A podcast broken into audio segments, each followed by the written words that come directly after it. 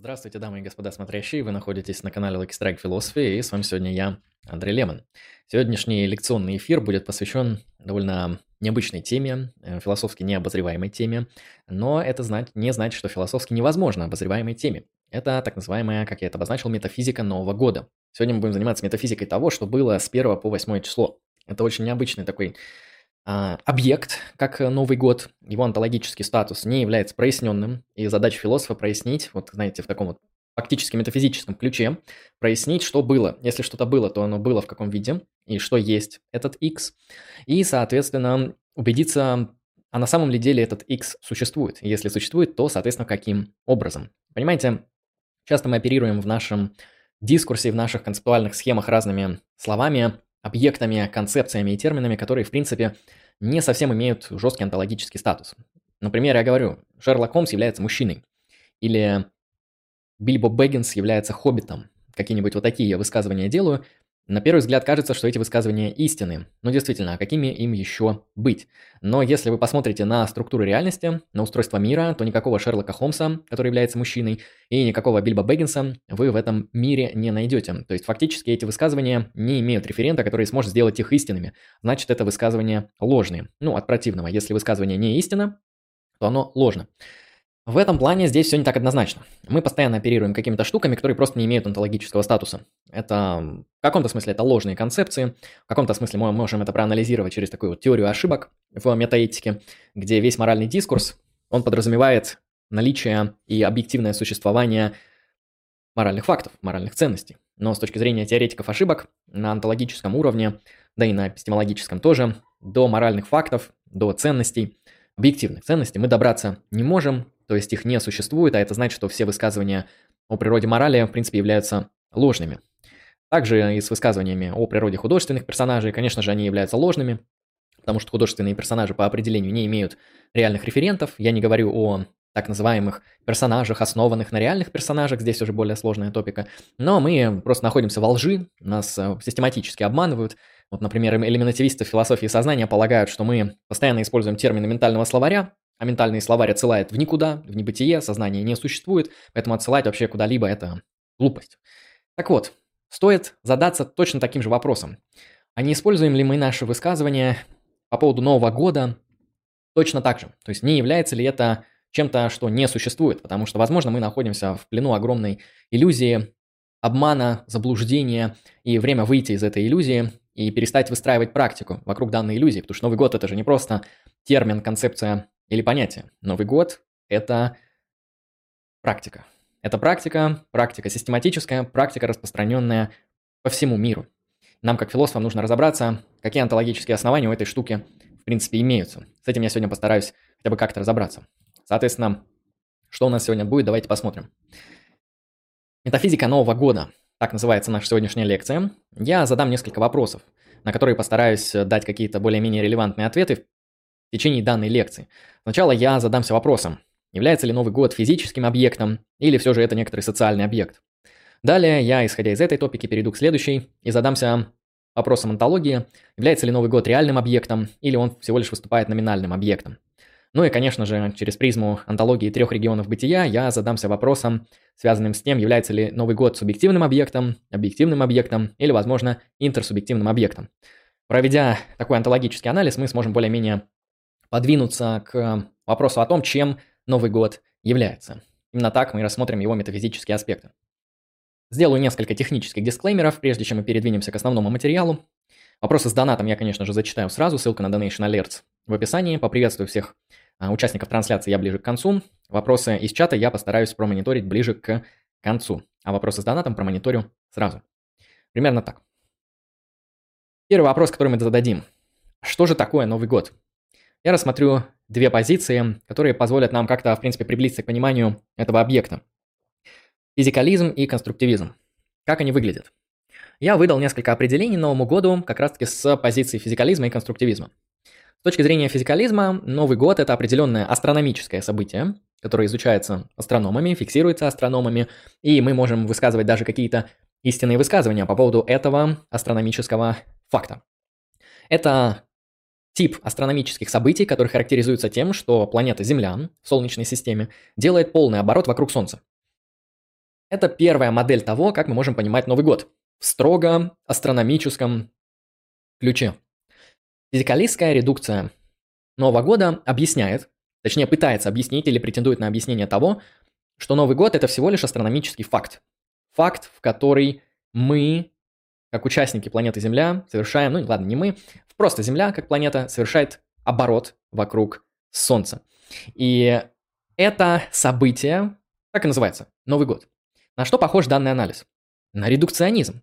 Ну, в принципе, я думаю, те, кто смотрит канал Like Strike Philosophy, знают то, что физикализм – это форма редуктивного натурализма. В этом плане физикалистское объяснение Нового года редуцирует его до определенных физических астрономических событий. Так же, как мы можем произвести редукцию воды до H2O, это будет редукция нашего термина вода до химического элемента H2O. Или мы можем произвести редукцию такого объекта, как молния, до электрического заряда. Это будет форма физикалистского, ну и химического редукционизма. Мы можем сознание попытаться редуцировать до деятельности мозга, сказав, что сознание – это всего лишь деятельность центральной нервной системы, которая характеризуется тем-то и тем-то. Ну или просто наличие здоровой функционирующей нервной системы. Это тоже будет объяснение природы сознания. В этом плане нам ничего не мешает объяснить Новый год точно так же. Сказать, что Новый год, вот смотрите, мы наблюдаем за огромным миром. Сотни я не знаю, сколько в мире культур, может быть больше. В общем, достаточно большое количество культурных объединений людей тем или иным способом фиксируют данное событие в своих культурных практиках. Они его празднуют, они его отмечают, вокруг него собираются какие-то целые там культурные огромные феномены, происходят непонятные празднества, фейерверки, салюты, поедание оливье и более мерзких вещей наподобие селедки под шубой и так далее. Вот это вот все, и это только СНГ. Есть еще Новый год, который происходит в Европе, в США, наверное, и в Африке что-то похожее есть, и в других местах, в Австралии, в Новой Зеландии. Все вот это, вот это огромное многообразие совершенно иногда не похожих друг на друга вещей, потому что Новый год в Америке очень сильно отличается от Нового года в России. Новый год в России достаточно немало отличается от Нового года, ну, где-нибудь, не знаю, в Центральной Европе, например, во Франции.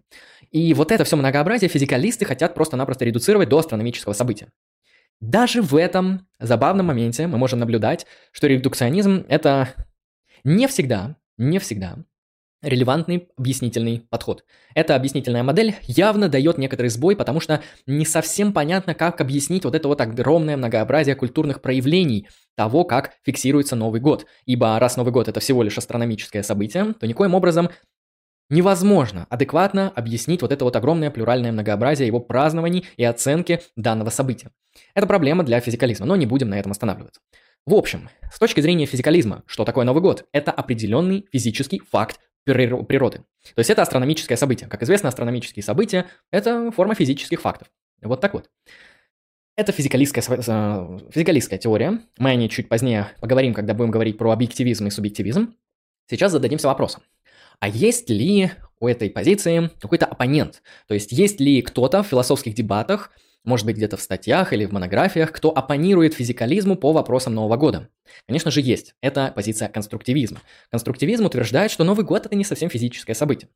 Новый год – это событие, определяют его конструктивисты, при котором изменяется календарный год, где счетчик календарного года увеличивается ровно на одну единицу.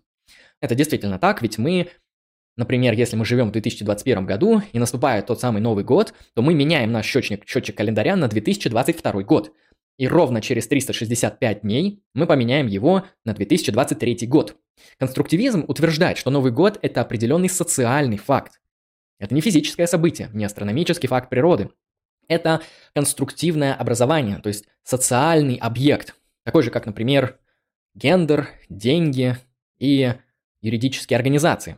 Это социальные факты. Они не носят физической а, природы. Они, конечно, зависят или, можно сказать, супервентно взаимосвязаны с физическим положением вещей. То есть очевидно, что а, при определенном астрономическом положении вещей возникает с огромной долей корреляции Новый год. Но сам Новый год, как событие, является социальным фактом, а не физическим. И то, что основанием супервенции Нового года являются астрономические факты, из этого не следует то, что мы можем успешно редуцировать Новый год строго до астрономического события. Конструктивисты будут устанавливать определенные отношения супервенции. То есть у нас есть астрономическое событие, которая в том числе супервентно а, на себе содержит определенные свойства. И это свойства Нового года. Ну, соответственно, там, 1 января каждого года у нас происходит определенное социальное событие, где календарь изменяется на одну единицу, и вот этот астрономический факт, который связан еще и с вращением Земли вокруг Солнца, он коррелирует с, с изменением социальной реальности. То есть вот эти вот социальные факты, они супервентно существуют на физическом, астрономическом событии, и в этом плане Новый год здесь именно... Так, пришел донат, сейчас прервусь, прошу прощения. Так. Спасибо большое. Так. Вот и донатик. Сейчас он пройдет, я зачитаю. А, Психоворот, 1500 рублей. Спасибо большое, Психоворот, за столь а, щедрый и прекрасный донат. Конечно же, я на него прервусь, прям с удовольствием прервусь на зачитание э, такого доната и дальше продолжу, продолжу свою лекцию. Вы, кстати, тоже можете донатить, многоуважаемые зрители, всем вам привет. Психоворот, 1500 рублей с покрытием комиссии, что очень важно. Здравствуйте, здравствуй тебе, многоуважаемый Психоворот. Как относитесь к конвенционализму в отношении Нового года? Не должны ли мы отказаться от Нового года ввиду отрицательных последствий Нового года для печени? А еще оставшиеся 12 серий Ergo Proxy а, будут либо в воскресенье, либо в понедельник. Этот момент еще уточняется. Не сегодня, если что. А, так вот, это очень серьезный вопрос для этики Нового года. Раз он возник с донатом, то я, конечно же, на него отвечу. Потому что до этого, и, в принципе, данная лекция будет посвящена именно метафизике Нового года. Эпистемологии Нового года и этикой я пока что не занимался. Это очень сложная сфера исследования. Как-никак нужно читать там трехтомные монографии Ленина, Сталина, а, и кто еще про Новый год писал? Федерик Ницше ну, Федерик, французский философ Федерик Ницше, а, вот, он тоже про это писал, советую вам почитать, если вам, ну, лично интересно. Так вот, а, по поводу этической стороны Нового года, в контексте вопроса конституционализма. С одной стороны, действительно, последствия Нового года, знаете, фундаментально такие неприятные. Итак, давайте вот э, проанализируем первейшие, первичные последствия. Первичные последствия. Вред здоровью. Почему? Потому что люди, которые празднуют Новый год, я буду говорить только за СНГ, потому что я в этой культуре шарю. Что там в других культурах, честно сказать, не особо знаю. Вред здоровью. Почему? Потому что на Новый год люди жрут всякую помойку, например, селедку под шубой и оливье. Отвратительная вещь, это просто майонез с маслом, с, с маслом и с майонезом, то есть гадость. Она для здоровья, ну то есть в этом плане лучше уж употреблять некоторые вещества, например, там, эм, не знаю, феназепам или что-то вот из этого, чем вот этот вот селедочная шуба. Отвратительная вещь она вредит здоровью из-за Новый год, да, как практика, из-за высокого количества употребления эм, абсолютно вредной, отвратительной на вкус. Понимаете, э, минус этой еды не только то, что она вредна для здоровья, так она еще э, неприятна для ваших эстетических органов чувств. Потому что, вот, например, возьмем чипсы. Чипсы или картошка фри – очень вкусная тема. Вот прям кушаешь и кайфуешь. Такое удовольствие. Давно я его не получал. Это действительно вкусная, насыщенная, соленая, крутая вещь. Ее приятно потреблять. И, но, к сожалению, чипсы вредны. Да, по понятным причинам, там слишком много жира вредного именно жира. А, с селедкой под шубой, с оливье и с другой помойкой, которую готовят на Новый год, абсолютно не так. Она мало того, что вредна для здоровья, это факт природы, она еще и неприятна для эстетики. То есть они невкусные. В этом плане не совсем понимаю, зачем их употреблять. То есть это двойной вред. Это вред ментальному эстетическому здоровью и вред физическому здоровью. То есть в этом плане пока что мы видим, что действительно на протяжении долгого времени э, в России была закреплена практика систематического насилия. То есть систематического насилия с помощью невкусной еды. Это первый момент. Второй момент – это, конечно же, употребление алкоголя, когда люди пьют огромное количество алкоголя на Новый год. Конечно, это вредно, это, в принципе, обсуждение э, не требует. Но знаете, в чем еще проблема? Проблема в том, что на Новый год запускается огромное множество фейерверков. А фейерверки стоят очень дорого. Их дорого производить, их дорого создавать, их дорого покупать. Это очень серьезные траты как по личному бюджету, так и по э, ресурсным и по тем элементам, из которых создаются фейерверки, потому что фейерверк это просто пшик, это просто бум, это просто прикол, это фарс, это, э, ну, полет небытия. То есть взлет и взрыв, и все, и ничего. Понимаете, взлет и взрыв можно в наушниках послушать и на телевизоре посмотреть в записи за 98 год. Но, понимаете, это очень дорого. Особенно я не говорю о тех фейерверках, которые организует государство. Ведь государство организует эти фейерверки на деньги налогоплательщиков, на деньги каждого из нас, кто платит налоги. И какого черта мы, в принципе, должны тратить деньги в небытие, в пустоту, выкидывать, сжигать их в воздухе под красивыми, шумными, зелеными, красными блестками. Это глупость, фундаментальнейшая глупость. Так что это вредит экономике, это вредит здоровью, это вредит, ну, то есть общее благополучие популяции, по большей части, по первым таким первичным последствиям, конечно же, падает. Но не все так просто. Как бы вам тут объяснить такой вот тоненький момент? Так же, как и в дилемме с вагонеткой, мы выбираем как бы передвинуть рычаг, чтобы спасти пятерых человек, но пожертвовать одним, так и здесь. Так и в контексте Нового года. Мы считаем, что этот праздник, это празднование, эти тупейшие, идиотские, а, мерзкие, непонятные телепередачи, эта вредная, невкусная еда, этот избыточный алкоголь, это эм, эти дорогие фейерверки и множество других отрицательных последствий, которые менее систематичны, они все перевешиваются тем, что мы наконец-то нормально таки потусили, отпраздновали и познали, ну, некоторую такую вот э, старт, старт нового. Это, знаете, у Жоржа Батая есть такой термин «проклятая часть». Проклятая часть – это а, те финансовые ресурсные излишки, которые мы уничтожаем, чтобы как бы обновить цикл, чтобы начать заново, чтобы не было процессов накопления, чтобы всегда находиться в балансе. Поэтому, конечно, это такое почти эзотерическое толкование, оно не очень вписывается в аналитический дискурс, но мы можем предположить, предположить, что все эти последствия чем-то покрываются, что есть какие-то более крутые, благополучные последствия, которые позволяют все это перекрыть, все эти издержки принять и оправдать, морально, конституционалистски оправдать Новый год. Я не берусь уточнять, конечно, какие это положительные последствия, а, но вы можете написать их в чат. Спасибо большое, Психоворот, за 1500 рублей. Немножечко поговорили про этику Нового года. А теперь вернемся к метафизике. Конструктивизм, как я объяснил, говорит про календарь, про изменение календарных единиц и ничего более. Очевидно, что календарь – это социальный факт. Календарей не существует, если в мире не будет ни одного агента. Это определенное наше изобретение или нет? Давайте зададимся вопросом. Какова антология календаря? Это тоже очень важный философский вопрос, потому что на первый взгляд не совсем очевидно. Календарь это номинальный объект. Это просто, например, знаковая система, которая классифицирует какие-то промежутки времени, например, даты, месяцы, годы и так далее, и так далее. То есть чисто номинальная знаковая система, от которой не стоит ничего более ожидать. Или же все это, или же календарь – это что-то более значимое. Так что не совсем очевидно, потому что реалистическая позиция полагает, что календарь – это теория, это теория, которая занимается дескрипцией и предсказанием астрономического положения вещей. Это уже реализм. Это подразумевает, что календарь не номинальная знаковая система. Календарь – это описательная и предсказательная теория, такая же, как теория эволюции или, например, квантовая механика. В этом плане, как мы можем обосновать эти два взгляда? Ну, наверное, подойдут здесь различные примеры. В пользу номинализма говорят такие виды календарей, как буддийский календарь, ацтекский календарь, григорианский календарь, ну и другие. Потому что они, вот эти календари, культурно-релятивны эти знаковые системы, они полностью зависят от культурного положения вещей. Буддийский календарь включен в буддийскую религию и направлен на описание именно контекста, который связан с этой культурной группировкой, так же, как и ацтекский и григорианский календарь. Но я, когда изучал, что из себя представляет календарь и какие календари более точны, ибо есть научные дебаты, какой календарь более точный, а, история календаря несколько раз менялась, потому что был сначала, или не сначала, могу ошибиться, Э, ну, несколько видов календаря. Лунный календарь, где все высчитывалось по лунам, а потом появлялся вроде как солнечный календарь, который высчитывал уже не на основании лунных циклов, а на основании солнечных циклов, это уже совсем другое. И современный мейнстримный календарь, которым мы пользуемся, это так называемый лунно-солнечный календарь. Вы можете это загуглить, абсолютно свободная информация.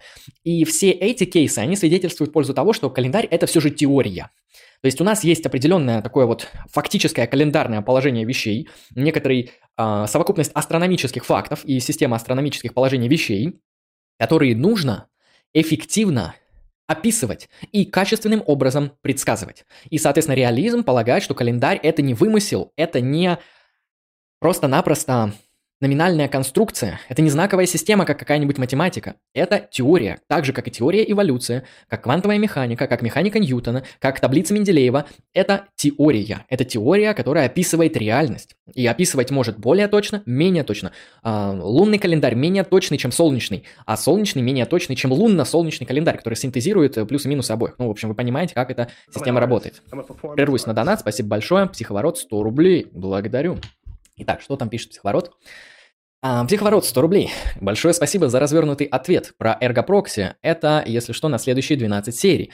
А я в этот раз посмотрю, а я в этот раз только первые 12 задонатил. Вот это до конца. А, все, я понял, я понял. Психоворот, мы тогда это все в очередь добавим, все будет учтено, спасибо большое. Да, ты спасибо, что ты сказал, потому что они бы могли не пойти в 12 серий Рогопрокси, да, тогда мы будем ее до конца добивать. Итак, возвращаемся к антологии календаря. А, какая позиция вам ближе? Напишите, конечно же, об этом в комментариях. То есть вы номиналист по вопросам календарного устройства или реалист. То есть э, календарь, грубо говоря, это теория или это всего лишь знаковая система, которая вот выдумана нам, нами чисто из каких-то а, прагматических соображений. Исходя из этих кейсов, мы можем передвинуться к следующему. Задаться вопросом не просто антологии календаря, но телеологии календаря. Что это такое? Давайте зададим такой простой вопрос. Зачем нужен календарь? Исходя из телеологии календарного объекта, нам, наверное, лучше позволим, мы на основании этого лучше сможем понять, в принципе, то, зачем этот объект существует и какие цели он выполняет. Итак, зачем нужен календарь? Первое. Фиксировать темпоральные изменения. Ну, это действительно так. А, у нас очень большое количество фиксаторов темпоральных измерений. Это, например, часы, там солнечные часы, песочные часы, кайфовые часы и многие другие. И одним из этих видов является также календарь. Календарь не совсем похож на часы, но он завязан на действие часов. В этом плане календарь фиксирует такие изменения, как дни, месяца и годы. Я не знаю, фиксирует ли календарь десятилетия, наверное, да, но это, в принципе, не обязательно. В этом плане календарь фиксирует определенные темпоральные измерения. Зачем нужен еще календарь?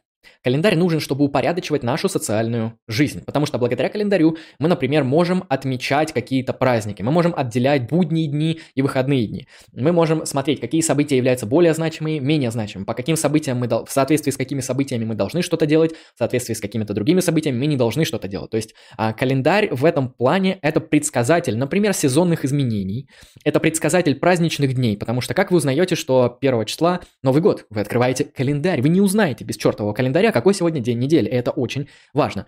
Поэтому помимо того, что он упорядочивает неделю, гармонизирует социальную жизнь, э, то есть он работает на огромное множество именно социальных практик, позволяющих прагматически нам соотносить действия агентов внутри сообщества.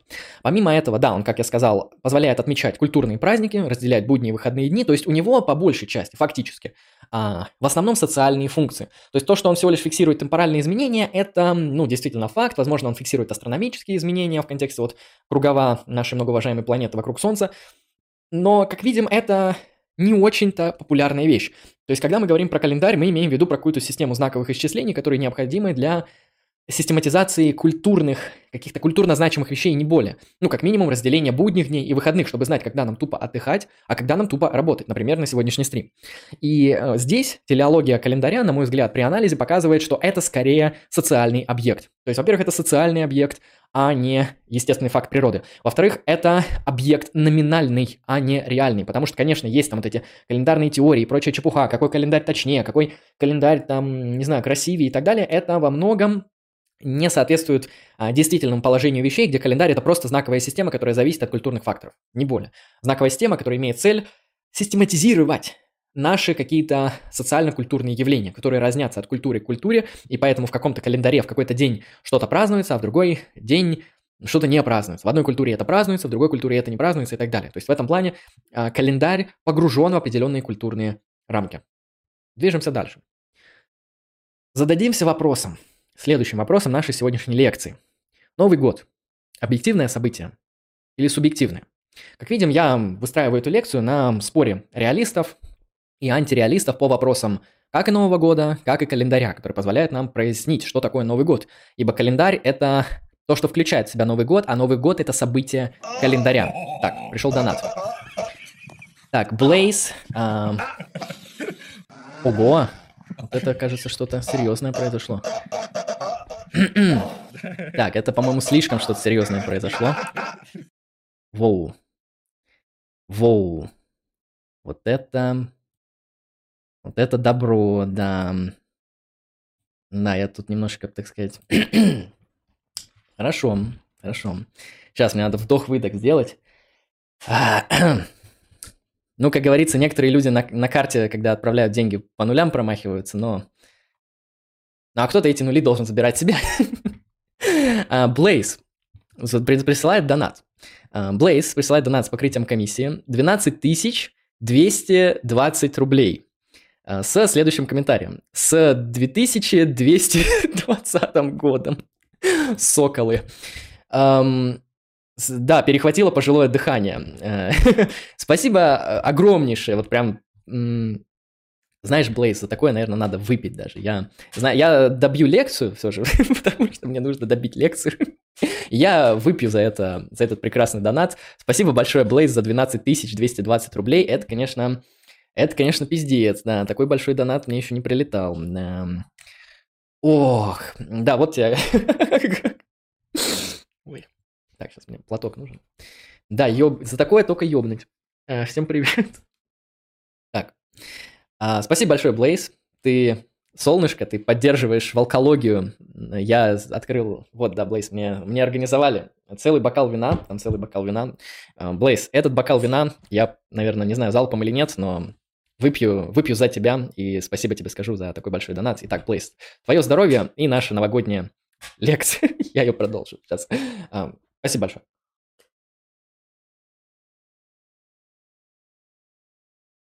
Ой, холодное. Я потом расскажу, откуда у меня это вино. Мне его подарили. Это красное сухое. И мне его подарили в огромном количестве, потому что оно оказалось ненужным. Ну, как говорится, вино ненужным не бывает. Нашелся я.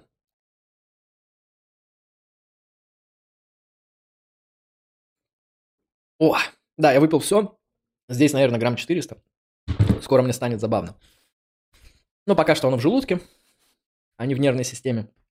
Так что все нормально. Да, Блейз, твое здоровье. Спасибо большое на поддержку в алкологии. И тебя тоже с Новым годом. И тебе тоже хорошего здоровья и прекрасного бытия. Хорошо, давайте разберемся с основным материалом, потому что, понимаете, долг преподавателя – это преподать, преподать урок. Ну, а дальше я поговорю с чатом, после того, как закончу основной материал. Итак, Новый год. Объективное событие или субъективное событие? Объективизм говорит, что да, Новый год реален, Новый год – это независимое от ментальных состояний физическое событие. То есть я здесь даже создал один аргумент, я его нашел в литературе, на Стэнфордской философской энциклопедии вы можете загуглить New Year, Ontology of New Year, и там будет это. Итак, он состоит из двух посылок и вывода. Посылка первая. Астрономические факты не зависят от ментальных событий. Посылка вторая. Новый год – это астрономический факт. Значит, Новый год объективен. Потому что астрономические факты, они буквально объективны, то есть независимы от ментальных событий. А здесь, как и с любым аргументом, мы можем высказать спорное положение вещей. Мы можем поспорить со второй посылкой. Например, мы можем спросить, а почему это Новый год является астрономическим фактом, потому что Новый год, в принципе, является скорее культурным фактом, как я стараюсь показать в течение э, данной лекции. Ну и, соответственно, позиция субъективизма, она говорит о том, что Новый год зависит от ментальных состояний, э, и это определенное культурное событие. То есть это э, культурное событие, которое mind dependent, если говорить в английских терминах. Соответственно, как они это аргументируют, какие доводы приводят теоретики субъективизма или релятивизма в отношении антологии Нового года. Они полагают, что представления о, нового, о Новом Годе меняются от культуры к культуре.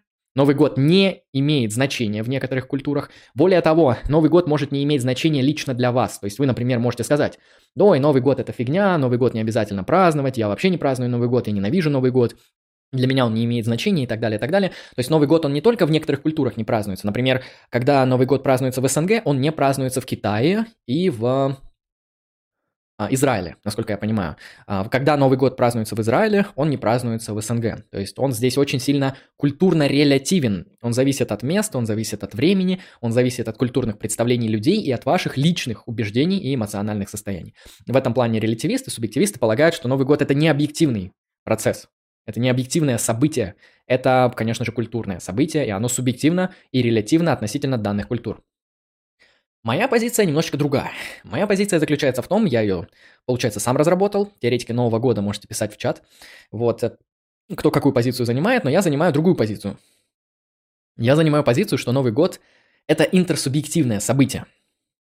Что это значит? Ну, это исходит из моих онтологических убеждений, но я их не буду раскрывать, лекция не про это.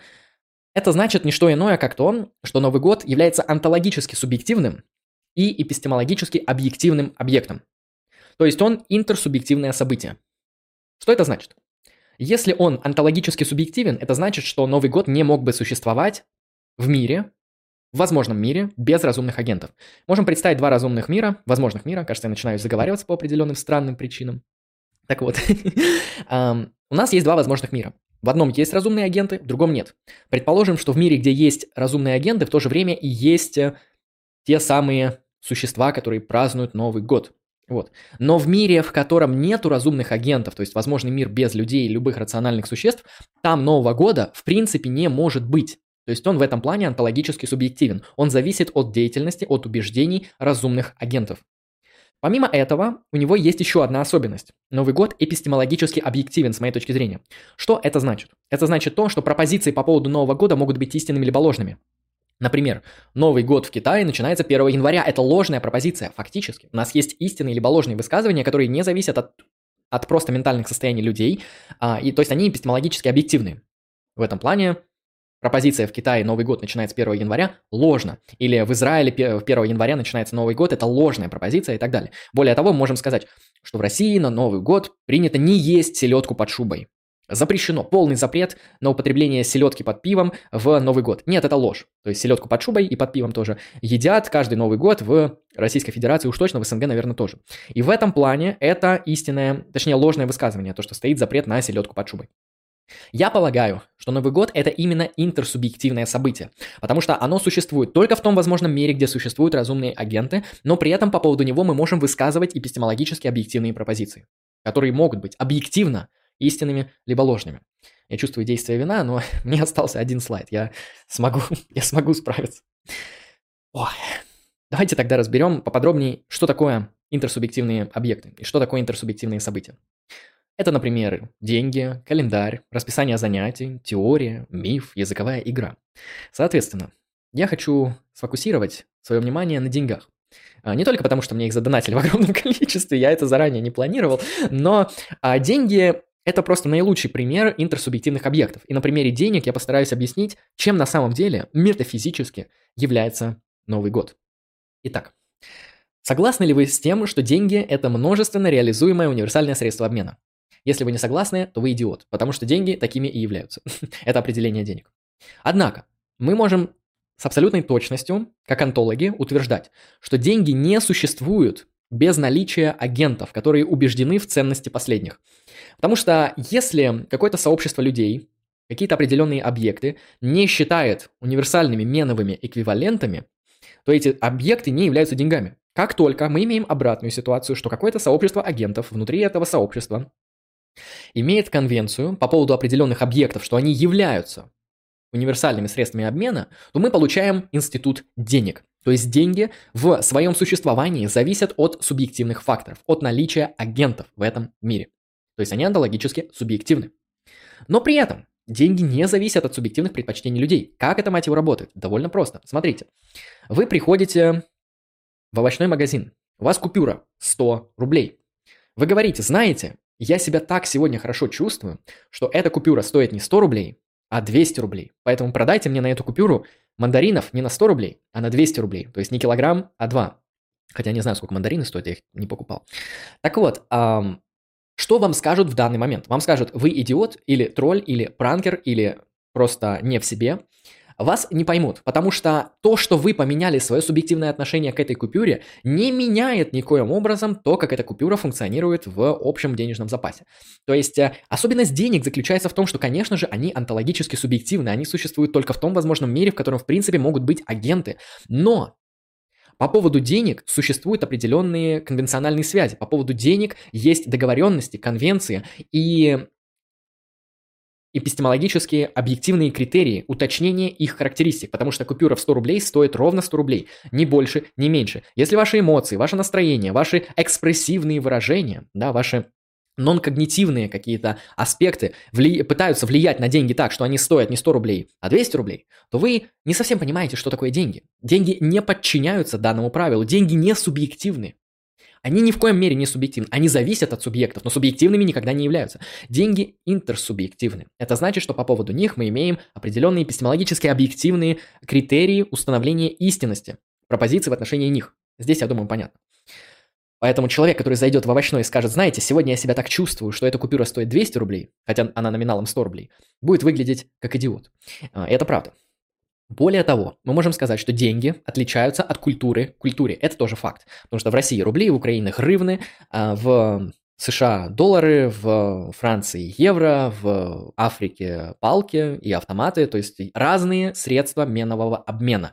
Деньги разнятся от культуры к культуре. Они могут разниться от собственного воплощения. Почему я пишу в этом определении, что деньги это множественно реализуемое средство обмена? Потому что деньгами является золотая монета, серебряная монета, слиток, шкура, Э, никого не осуждаем, ракушка, э, не знаю, там, автомобиль или какие-то бумажки, или даже электронные циферки на моем мониторе, когда на них прилетает 12 тысяч, чему я очень-очень доволен и очень рад. Соответственно, это всего лишь эм, цифры на мониторе, но эти цифры на мониторе вызывают какую-то гиперрадость, и они имеют фактически каузальные последствия, потому что я могу что-нибудь на них купить завтра, интересно. Так вот, это я уже ухожу э, в будущее, немножко думаю о том, что да как. Так вот, деньги фактически различаются от культуры к культуре. Это факт. Деньги не зависят от субъективных предпочтений людей. Они эпистемологически объективны. И деньги при этом еще и не существуют в мире, в котором нет агентов. Деньги зависят от наличия агентов в мире. Это интерсубъективный объект. Это довольно понятно. То есть мы можем сказать, а почему это от моих предпочтений, о том, как должна работать денежная система, ничего не зависит? Понимаете, это можно сравнить, например, с общественным договором. То есть как работает концепция общественного договора? Примерно так же, как и деньги. То есть эм, общественный договор – это некоторое такое конвенциональное молчаливое согласие по поводу того, как должен работать тот или иной институт. Если общественный договор говорит про государство, то деньги говорят про финансовую систему и универсальное средство обмена. И в этом плане я хочу сказать, что э, деньги, как и общественный договор, работают примерно одинаково одинаково. Это интерсубъективные объекты. Помимо общественного договора, мы можем подойти к нашему основному вопросу данной лекции. Кто такой Новый год? Сегодня восьмое число. Восьмое число.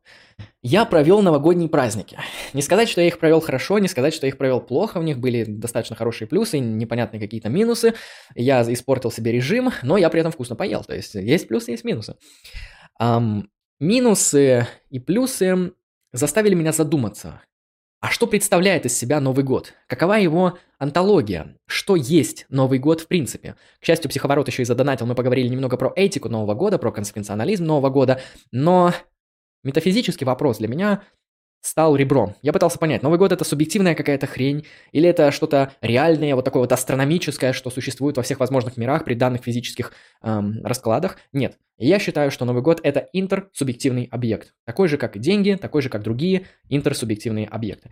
Так что, многоуважаемые зрители, я вам приведу под конец афоризмы житейской волкости. И потом отойду и вернусь, мы поговорим с чатиком.